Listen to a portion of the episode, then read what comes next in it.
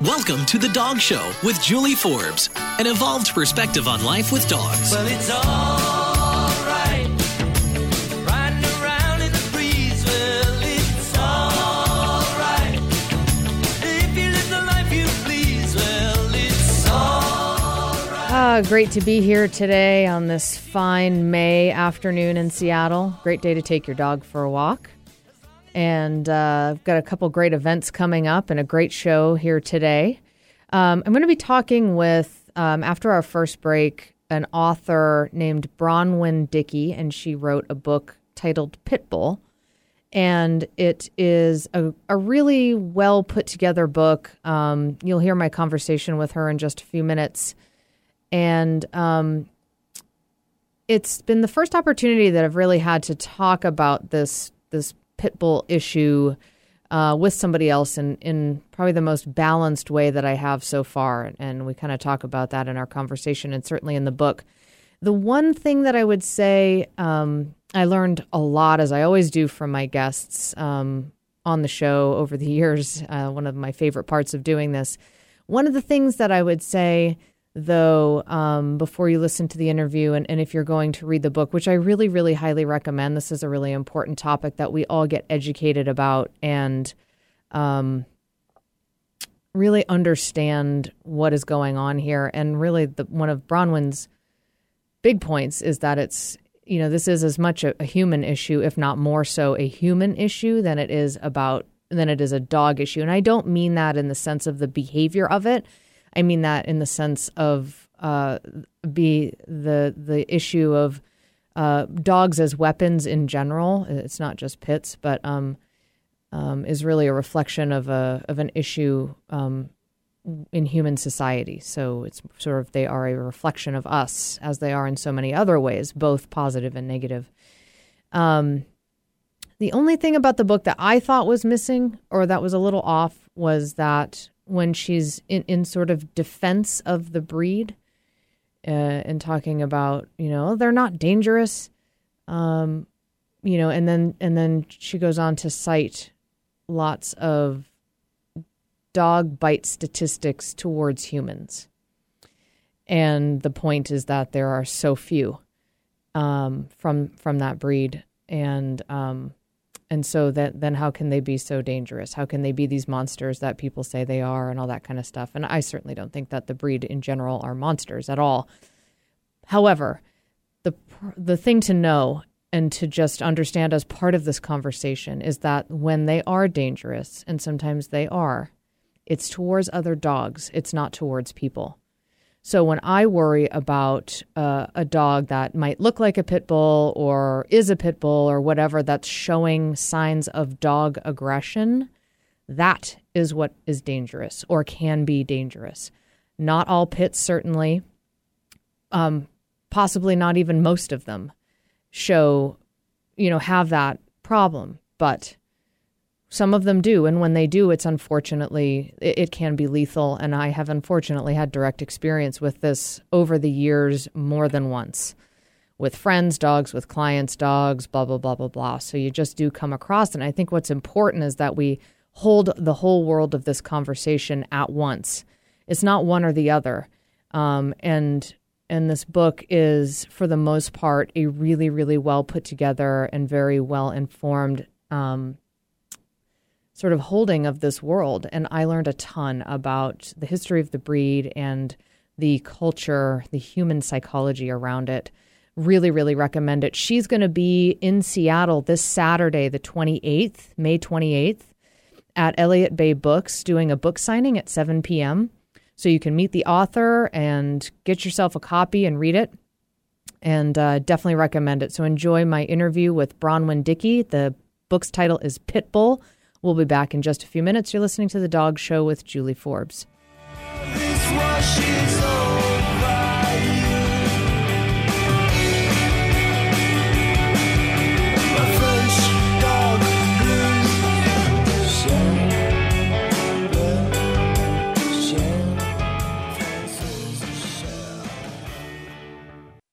Looking for an easy way to give your dog's food a boost in nutrition?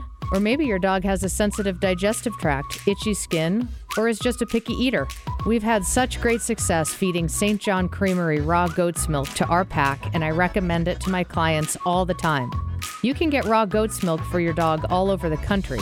But if you live in Western Washington, be sure it's St. John Creamery you reach for in the freezer section of your local independent pet supply store. You can also pick up your milk at drop locations around the area. Visit stjohncreamery.com to learn more. That's stjohncreamery.com. Your dogs will love you for it. This is Martha Norwalk. Every Sunday morning, beginning at 9 a.m., thanks in part to the Whispering Dragon Center in Seattle, we cover the world of animals. This week, October 15th, it's a best Sunday with Dr. Nels Rasmussen in the studio. Dr. Nels can help with emotional, behavioral, or physical problems. He can test for allergies, drug, or supplement compatibility and dosages for you and or your animal friends. So, plan to join us, Martha Norwalk's Animal World, Sunday morning, 9 a.m. to noon, right here on Alternative Talk, AM 1150. Eric, people ask me to help them with all sorts of doggy challenges. I can only imagine. Oh, yeah. Dogs jumping on guests, new puppy questions, behavioral challenges like fear and aggression, even dog food sensitivities. You name it, and I've probably worked with it. But can you help people even if they don't live in Seattle? Absolutely. I've had great success with phone consultations and have even Skyped with people and their dogs from all over the country. Every dog should be approached as a unique individual. I've talked about this over and over again on the show. That's one of the parts of working with dog training and behavior that I love the most. Every client is different. If you're listening and you need help with your dog, just get in touch. I'd love to get you pointed in the right direction and answer all of your questions. Email me, host at dogradioshow.com. That's me, Julie Forbes, host at dogradioshow.com. I look forward to connecting. Wait, dogs can use Skype? We're really living in the future. Get inspired every hour right here on Alternative Talk 1150. And now back to the dog show with Julie Forbes.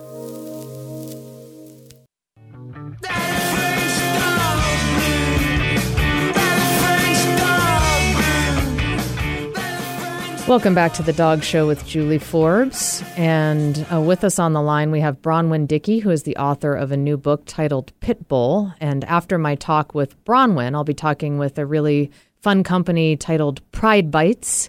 And they were actually on the show Shark Tank, which is one of my favorite shows to watch. I really enjoy that show. So I'm looking forward to talking with them about their customized uh, pet products as well. So we're going to bring Bronwen Dickey on the line with us. Bronwen, welcome to the Dog Show. Hi, thank you for having me. Hi. So you are going to be actually in Seattle May 28th, I think? Yes, And are you here, I assume, for a book related event? yes. I'm doing a reading at Elliott Bay that evening at, uh, I think it's 7 p.m. Okay, cool. And that's May 28th at 7 p.m. So your book is an important one and just loaded with information. And I always find these interviews with uh, authors like you who have written such a, a well uh, organized and loaded, kind of jam packed book. Easy and challenging at the same time because really challenging only in the sense that we just don't have enough time to cover everything. I understand. But this is a topic that is a, a big one in the dog world for sure, and not one that I've really specifically addressed. I did actually interview uh, Randall Lockwood, who you actually mention in the book, uh, back in hmm, I don't know what several years ago uh, when the whole Michael Vick dogfighting bust happened, and but that was sort of a specific story and sort of his role in that uh, in that case, and um, but really kind of a conversation about pit bulls. And it's a it's a loaded one for sure. And um, you know the book I, I appreciate you putting this book together. I think it's an important topic for dog lovers to be engaged in in a way that is informed and balanced. And that's hard to do in topics of debate in general as humans. Um, and i wonder if it's even more difficult with dogs because they elicit such a strong emotional response from us. So that we have such a strong heart connection with our dogs it's very easy to feel emotion around them one way or the other right? Whether it's fear based or whether it's oh, I, I protective so, Yeah. much. So very interesting. I you know, it's like, oh gosh, okay, so where do we even start? So you were inspired to write this book from your personal dog who you adopted, who was labeled as a pit bull mix. Was that right, or a pit bull? She was just labeled as a pit bull when we adopted her. Okay. Um, and I, I actually, I kind of started researching the subject a little bit before that. Mm. Um, in 2008, actually, I, um, you know, I, I usually tell people I was terrified of pit bulls. Didn't know anything about them, only that I wanted to stay as far away from them as possible.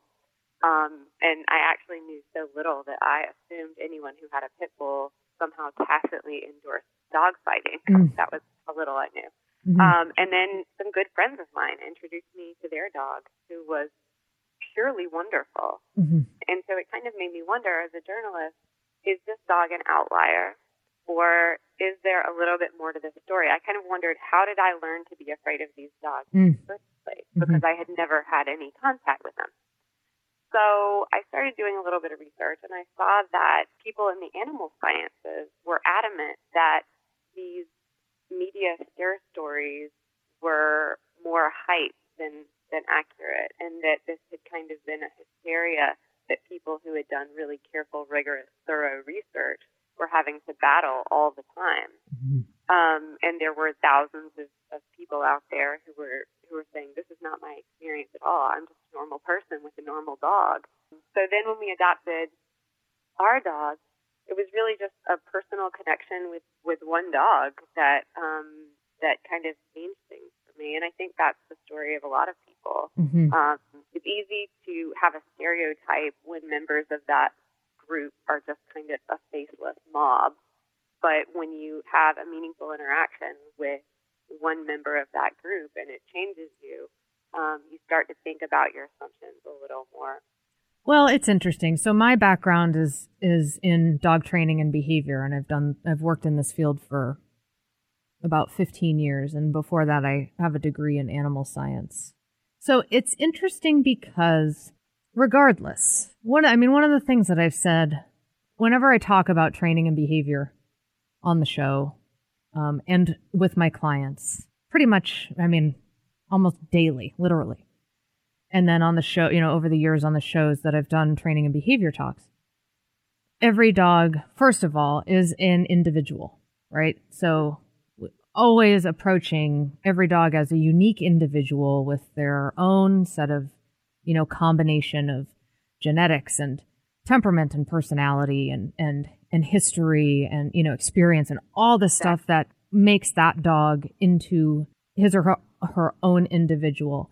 And then we also have some generalizations that are helpful in understanding a dog as an individual. To- It's important. It is important to understand their genetics because of it plays into their instincts in some cases, you know, herding breeds versus sporting dogs and versus terriers and et cetera, et cetera.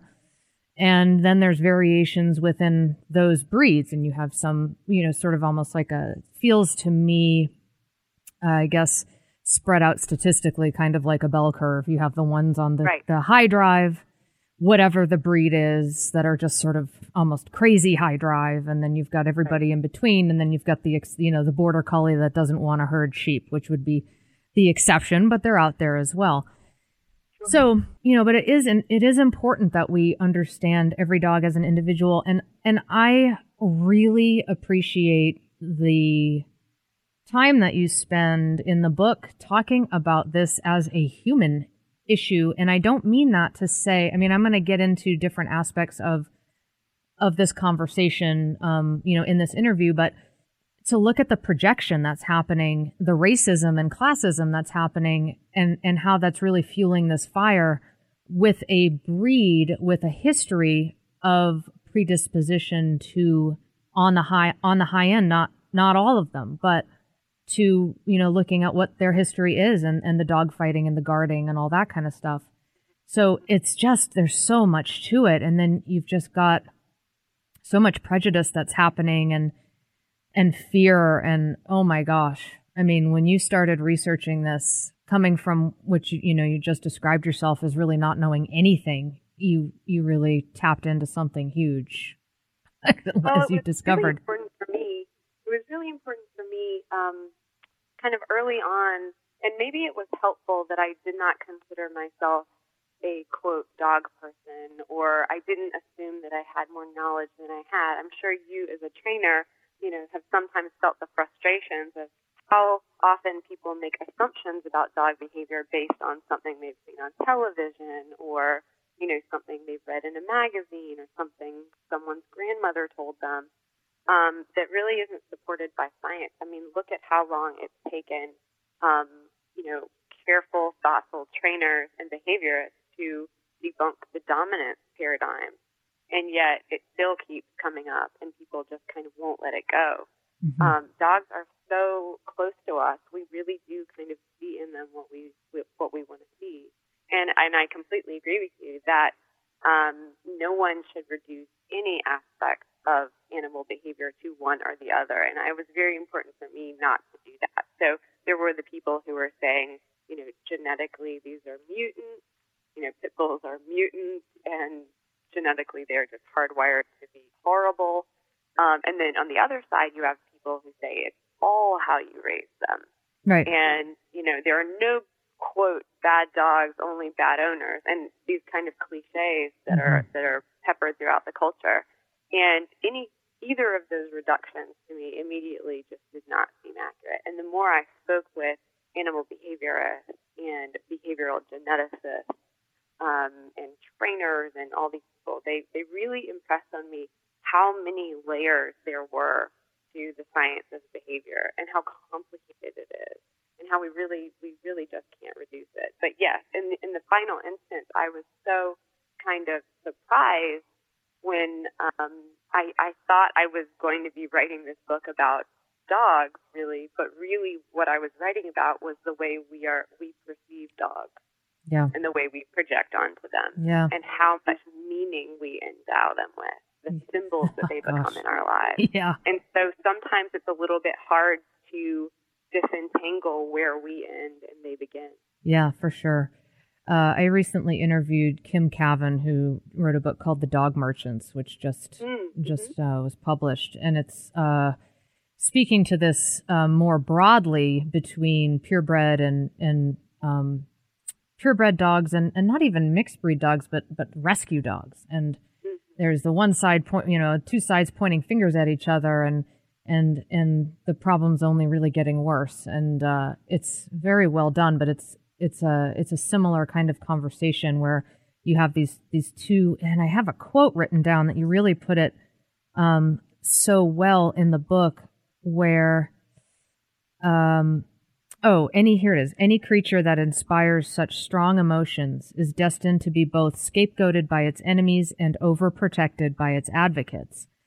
And when this happens distortions fables and half truths can run in both directions. And that, that would be my frustration with this pit bull topic is that you have people um, wanting, you know, all of these different breeds just banned, you know, but just get rid of them all and and that'll solve the problem. And then the other side of the coin of of it's oh, it, you know, kind of not not honoring who they are as dogs genetically and that there are a small percentage of pit bull type dogs and i know that one of your points is that that's kind of hard to classify but that do have really dangerous problems with dog aggression. Not human aggression but dog aggression. Um, and i think that must come from their the dog fighting history. Um, and the, i think the challenge is that when it is there it's it can be deadly. I mean i've unfortunately witnessed many examples of this with clients who've had dogs killed. Yeah. And terribly tragic whenever it happens. Um, and yeah, I, I another thing that I wanted to be sure and not do because I had kind of seen so much. Um, I don't want to say uh, you know propaganda, but just kind of easy reduction happening. Um, I didn't want to say you know there are no such things as breed traits, and that just doesn't exist, and it's everything's a complete construct and and all that because we know that isn't true.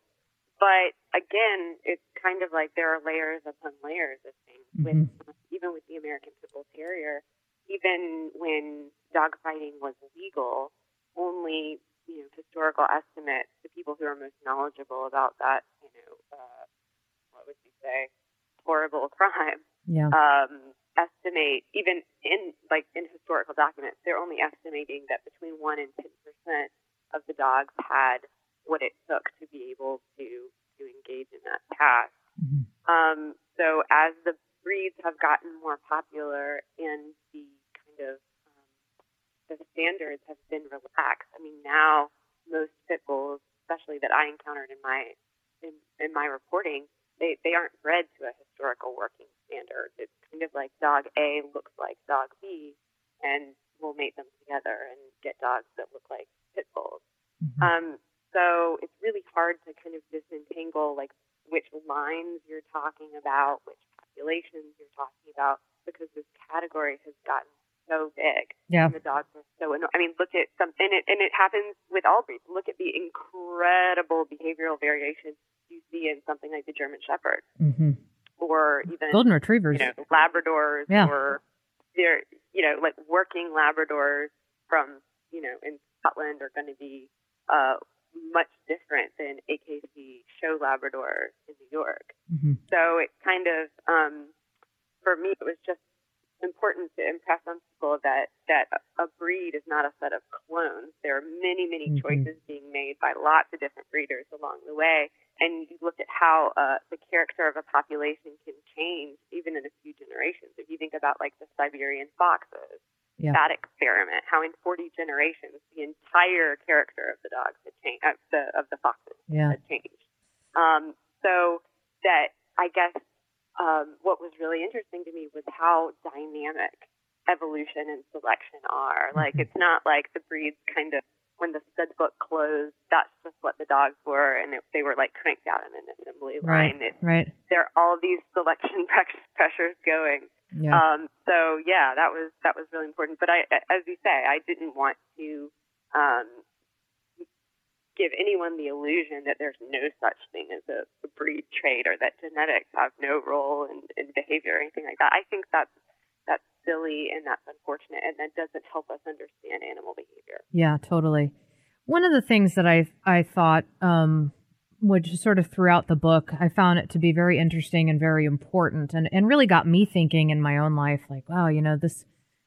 It just sort of thinking more in depth, um, w- really about this as a human issue, and um, and uh, you talk a lot about racism and classism, and you t- give examples going back in in history. Um, to support that. And, and at the very beginning of the book, or close to the beginning of the book, you gave an example of an organization that works to keep dogs in their current homes by improving their welfare where they are rather than bringing the dogs to shelters, the Coalition for Unchained Dogs. And you were talking with the director, Lori Hensley, and uh, she had said 80% of her clients owned pit bulls. And you remarked that it was one of the first animal groups that cared as much about the well being of the person as it did about the pet. And kind of talking about your experience going and talking with Lori about her experience going to all of these homes, you know, and walking through these neighborhoods and and they thought at first, you know, we'll just give everybody fences. You know, if we'll provide the funding to build a fence, then you can get these dogs off chains.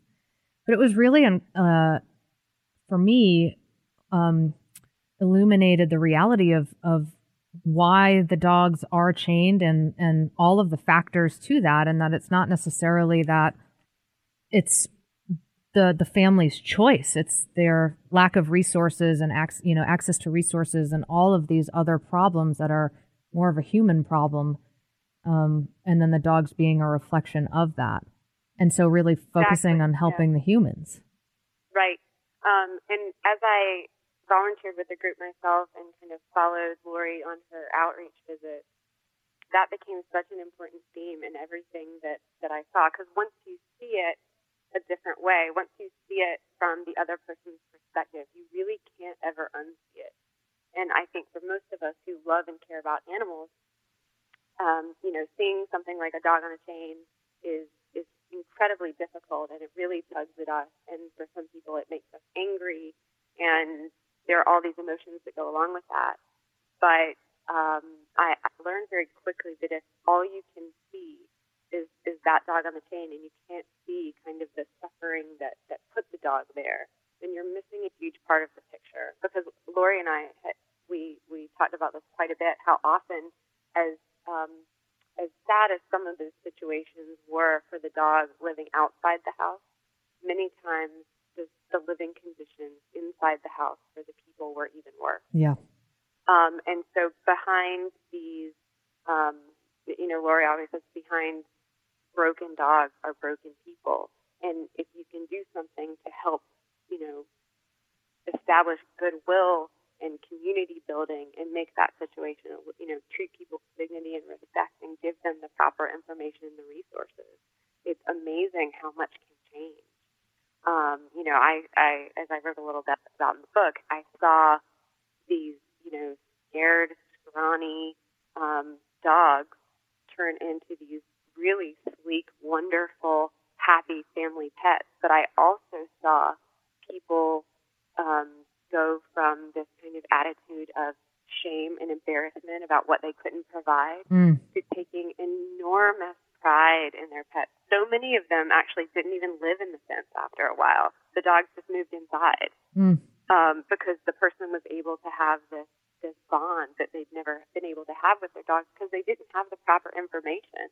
And so many people in America live in areas where there is no proper information about pet care and pet health and behavior and, and all these things. Um, so I think a lot of us who love animals kind of take for granted all the resources that we have available to us. You know, if I need to take my dog to the vet, I can pay for something if she if she gets sick and needs medicine. Um, and I I also have a car to get her to the vet. But if I didn't have a car to get her to the vet, what would I do? Yeah.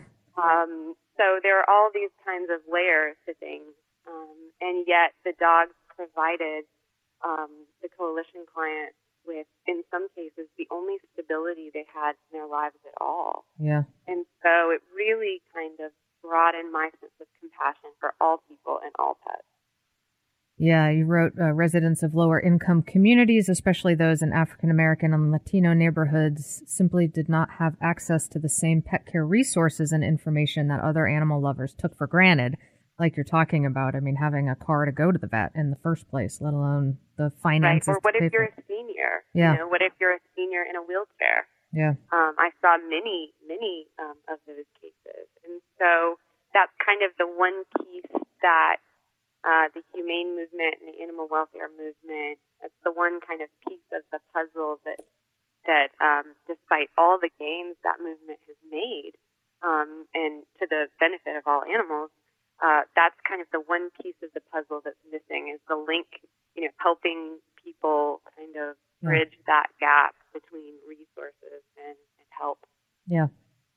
Um, it's interesting. I mean, all over the place. I see it a lot in my work, as you might imagine, working with dog behavior, where people project onto their dogs, and um, and then even identify identify with their dogs, project onto their dogs. Um, you were in talking about uh, sort of the history of um, dog fighting and um, Kit Burns in New York, and and he was quoted saying, or in the book, you said. Um, fighters of, of his day looked into the eyes of their dogs and saw themselves staring back. And I think that that's true for sort of people in general that we really identify with with dog our dogs and and that can play out in a number of different areas. And it was really potent uh, when you were writing about kind of back to that organization, the Coalition for Unchained Dogs. You were writing about a former backyard pit bull breeder who's now somewhat of an uh, animal welfare spokesman named Rodney testified in a city council meeting that his neighborhood pets were suffering not because their owners were cruel and depraved, but because the long history of inequality in those areas poisoned everything it touched, including the lives of animals. And he was referring to his own African American heritage, and he drew a devastating parallel. He said um, that he said we used to be in chains. He told the city council members, now our dogs are in chains. Um, and and uh, it's so when you talk about the pride, you know, the shame versus the pride, and how you've seen that in your work volunteering with that organization and how that transformation can happen sort of through the dog and then how that changes the dog's life as well as the human's life. Mm-hmm. Oh, absolutely. Yeah. Um, it was just so powerful for me over and over and over again. And it, it really highlighted, because when I started kind of going out into the communities and seeing that there were, you know, levels of systemic problems happening, especially, for instance, I had failed to appreciate the housing crisis Mm. and how many people were facing eviction. Um, I don't know if you've come across a book named, uh, called Evicted by Matthew Desmond, but he Mm-mm. goes into this at length. Um, how hard it is for people with pets to find housing, Yeah. and how often you know people would be sleeping on the street so they wouldn't have to surrender their pets. But Yeah. when you don't have choices and you don't know what your rights are, your landlord can walk in one day and say, "I've just decided not to allow pets, and you're out by the end of the week." And tough. Right. And if you don't if you don't have any resources, you don't know how to how to fight that. So with pit bull issue especially, it's almost impossible to find housing um, with a pit bull type dog. And that was really, you know, when I looked at the data, when you look at shelter relinquishments and stuff, and you see how many of them are based on housing problems, Mm. it was really heartbreaking. I remember, you know, being in the car with Lori when she would get phone calls from people who were just in tears. It sounded like their heart was being ripped out of their chest because their landlord had just said, by the way, I'm not allowing pets anymore. You have to get rid of your dog. Yeah. Um, and so that was such a critical piece. We have this idea that all these dogs are ending up in shelters because people just don't want them and they don't care. But I in my experience, the number one reason the dogs were ending up in, shel- in shelters was often housing. Mm. Um, so it was just layer upon layer upon layer. I saw people struggling with addiction or domestic violence or, um, you know, terminal illnesses. Um, you know, people who might have had, um, you know, might have been sent to prison for whatever charge. And so animals are such a part of our lives that, of course, when those social problems are there, animals will be affected as well. But it always is going to affect the people at the bottom of, you know, the social structure way more than it would attract, um, you know, you, you or me. Yeah. One of the things that I saw um, also throughout the book, so we're talking with Bronwen Dickey, who's the author of a book titled Pitbull The Battle Over an American Icon. And uh, when is the book uh, available for purchase? As of right now, it launched yesterday. Okay, perfect. Um, and we're actually um, this is uh, this this interview is airing on the 25th uh, to promote your appearance the 28th, May 28th at Elliott Bay Books. Uh, 7 p.m. You're going to be doing a reading and book signing, so you can meet the author there and get your copy and get it signed as well. Um, so the you know I was in um, I went to Rome in November for the first time and um, visited the Colosseum and took a tour. Took like the under the like it was like a three hour tour, and we went from Oh, it's beautiful, isn't it? oh my gosh, it's I mean, it's just Rome. Yeah, it was amazing, amazing, and the, I mean when you learn about the Colosseum, it's not they're not pretty stories. I mean, it's like you know from we're talking like the one you know first century BC or um AD. Like it's like okay. First of all, it's so old, and then you're like, and here's where the lion cages were, and here's what, and here's what went on, and you know, I it was just like how violent, and you were you were talking about kind of the obsession with um the gladiator, you know, the the idea of the gladiator, and and I remember when I was in in the Colosseum thinking like, you know, how oh how was this entertaining? How is this entertaining to people and and all this kind of stuff? And then our guide was describing to us what what life was like for humans. And i was like well you know they they they think this is they're living you know a very very hard brutal life themselves. So the, the it's just interesting to look back on history and sort of see how our own experiences impact our expectations for like our treatment of animals and and you were talking a lot about i mean this is loaded with historical information. It's just incredible. And you're talking about um, i think it was in uh, england and uh, like the first animal welfare organization that had come up. And um, i'm trying to find the oh the the idea of let's see no, that's not it. Well, you were talking about um oh, one booster for England's SPCA insisted during the 1820s that the group's ultimate goal should be to quote spread amongst the lower orders of the people a degree of moral feeling which would compel them to think and act like those of superior class. I was like, how how when the access to resources. I mean, you know, it's like really like it's that easy. We just need to sort of spread the word, and they're going to be like, oh, you know. It, it's well, just, also, especially when members of that superior class were thinking and talking about people at the bottom of society as though they were animals themselves, Yeah. and often treating them that way. yeah, And so I, I was, it really stuck out to me when I was researching all that stuff, how kind of, as you say, these violent, brutal pastimes of animal torture almost always coincided with, with the harsh, condi- you know, miserable conditions that many people were in. You Yeah. just didn't see, you don't see cultures of violence at that level. You don't see them take root and flourish in the same way when people are happy and well adjusted and safe and Right. well cared for. right. So, um, you know, if you look at kind of where um, the crime of dogfighting flourishes around the world, Yeah, um, it's in these really kind of um, broken and destitute places. yeah.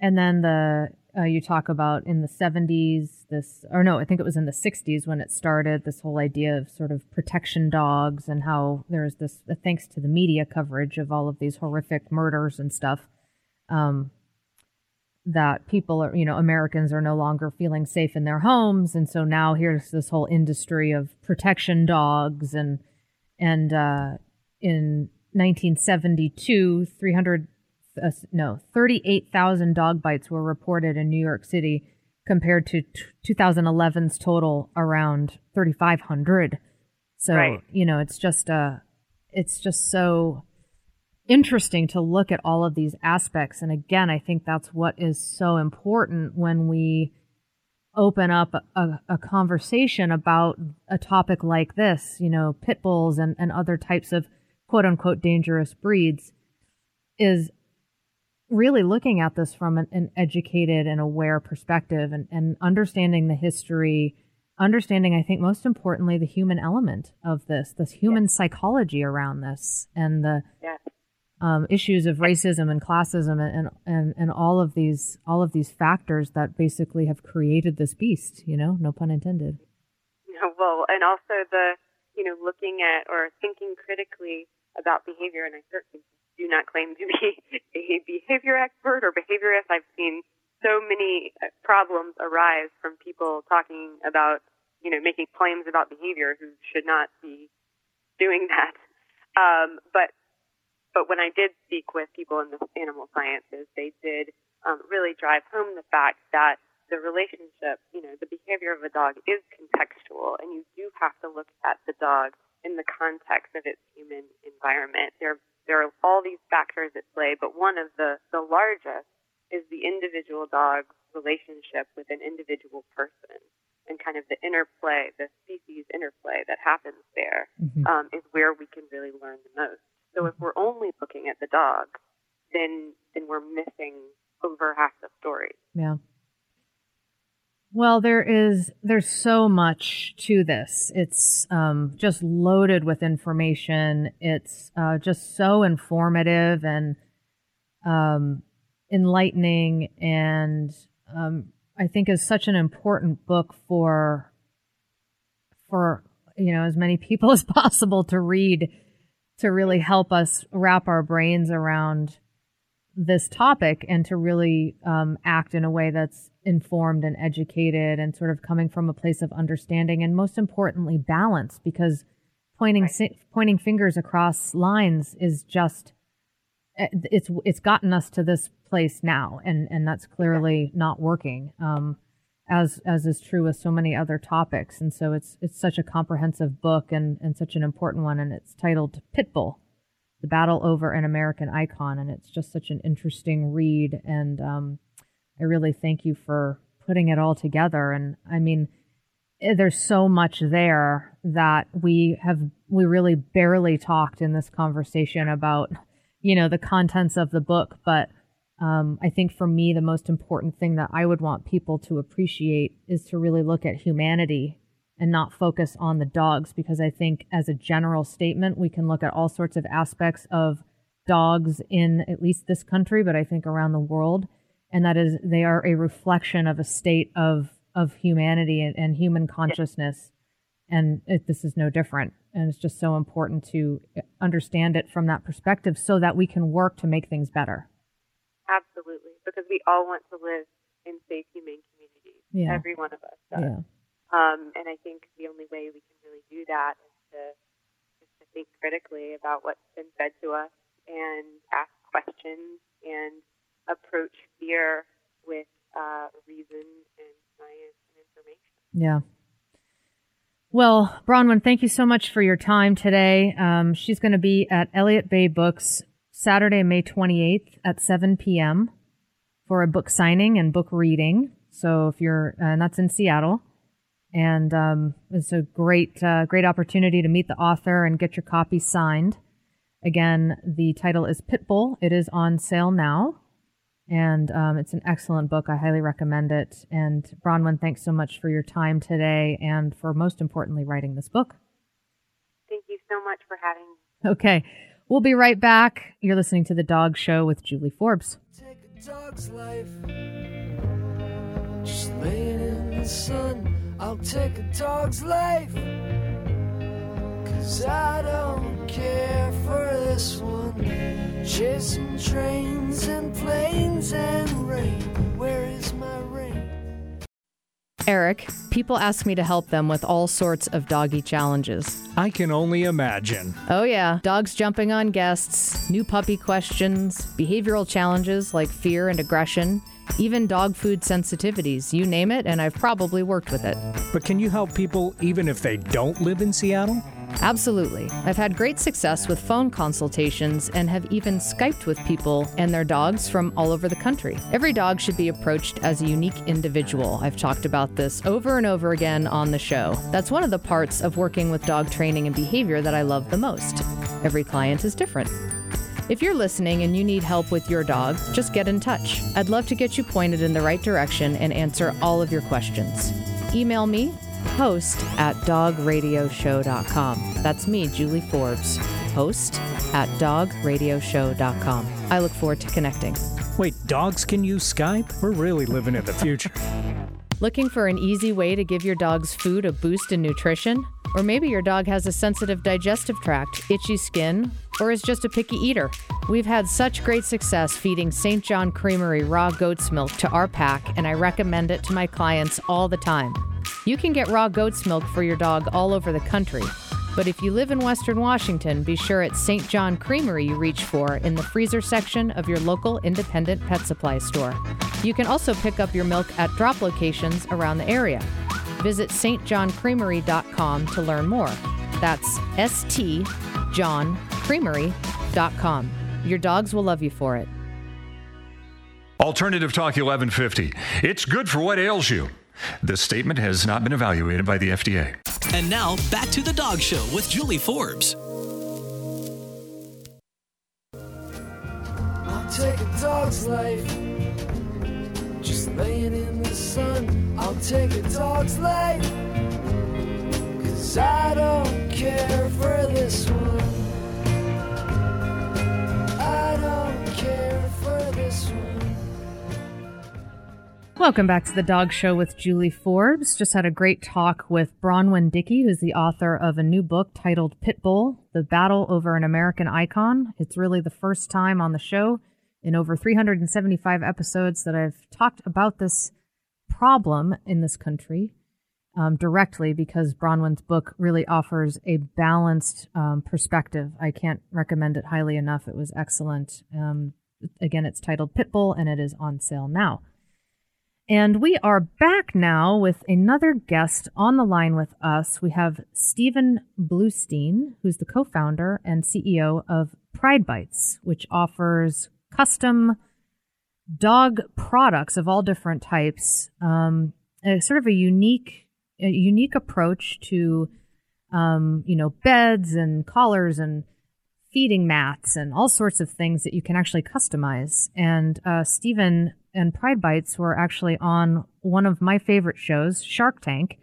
Um, so, Stephen, welcome to the Dog Show. Thank you, Joey. Thanks for having us. We really appreciate it. Yeah.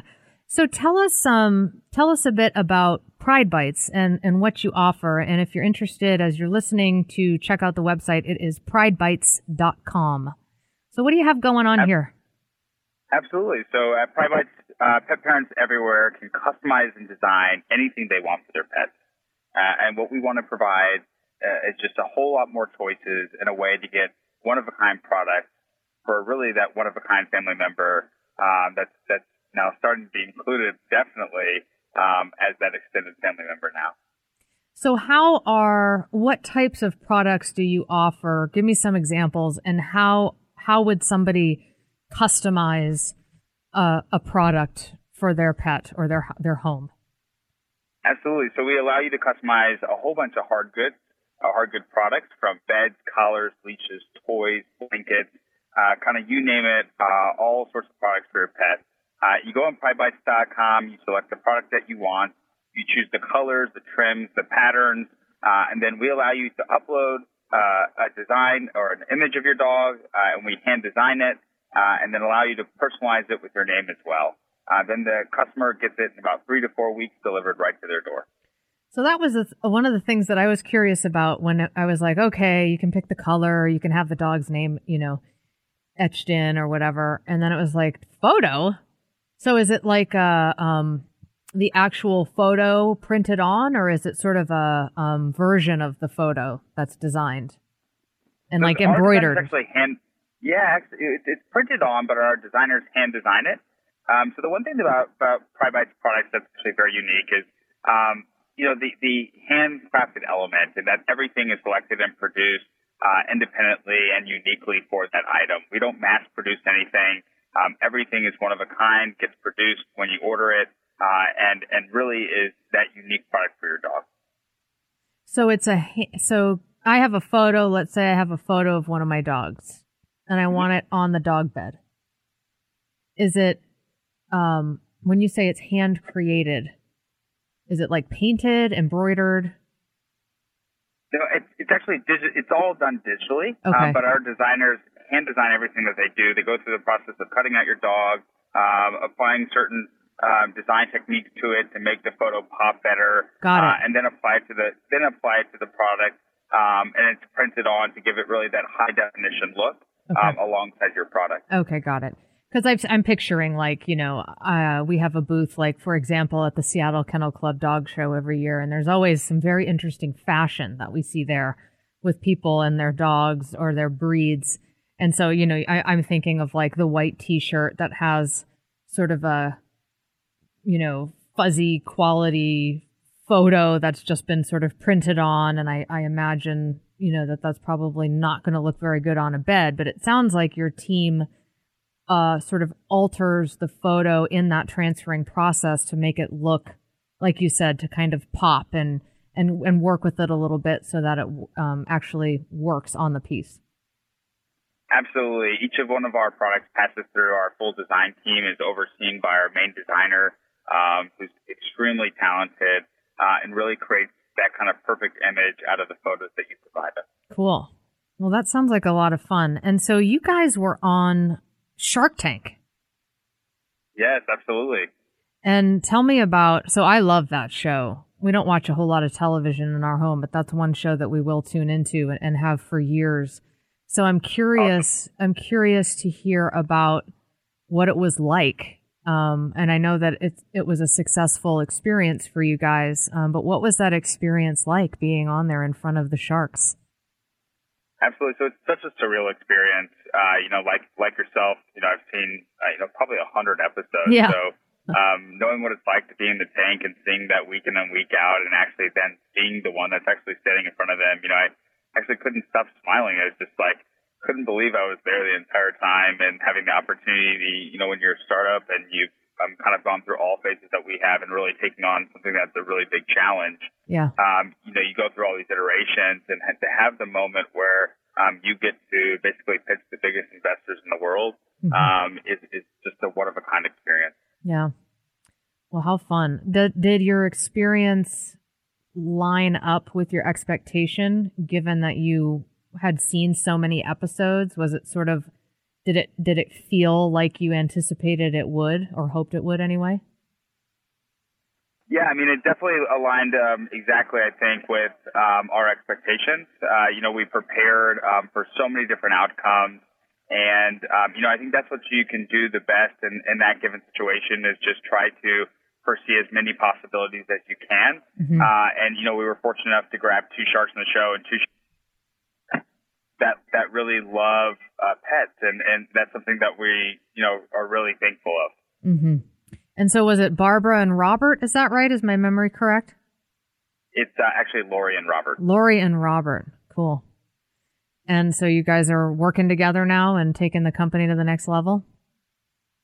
Yeah, so the process, we're still actually going through the negotiation process. Okay. Um, we are very close to getting done with a deal um, with Lori, so we're really excited about that and the potential uh, opportunity to be working with her in the future um, is really exciting, and, and all the different outlets um, that we could sell um, with her help, of course. Yeah.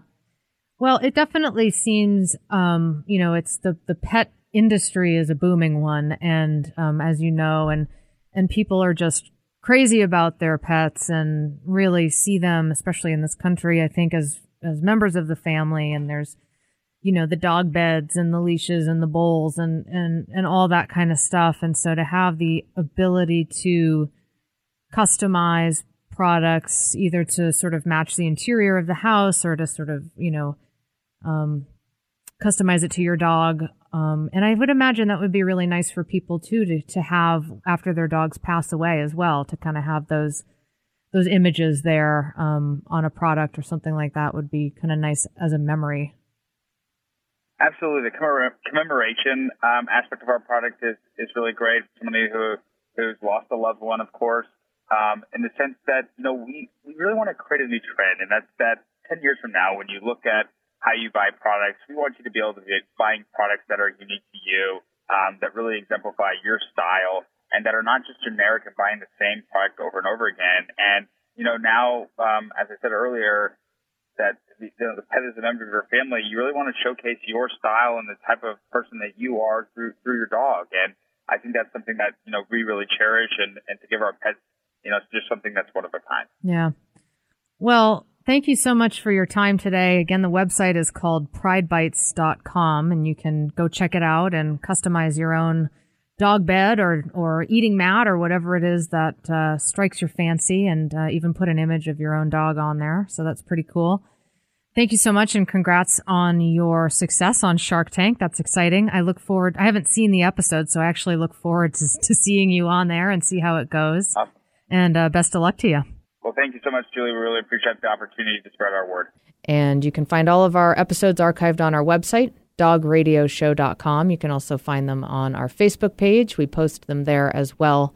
Pick up your copy of that book. It's a really, really important book. I really recommend it. Again, it's titled Pitbull and it is on sale now. And hey, if you're listening from anywhere really in the world, you can um, email me, host at dogradioshow.com, if you would like me to send you a free The Dog Show with Julie Forbes car sticker. I'm happy to do so. Or if you want uh, several of them and you can hand them out to your friends, or if you have a business and you'd like to display them for your customers, I can send you uh, even a bunch of them with a display as well. Host at dogradioshow.com. That's a great way to reach me. Thanks so much to our guests today. Thanks for listening to The Dog Show with Julie Forbes. You've been listening to The Dog Show with Julie Forbes, Wednesday afternoons at 2 on Alternative Talk 1150 AM. Never miss another episode. Listen to our podcast online at dogradioshow.com or download them for free on iTunes or SoundCloud.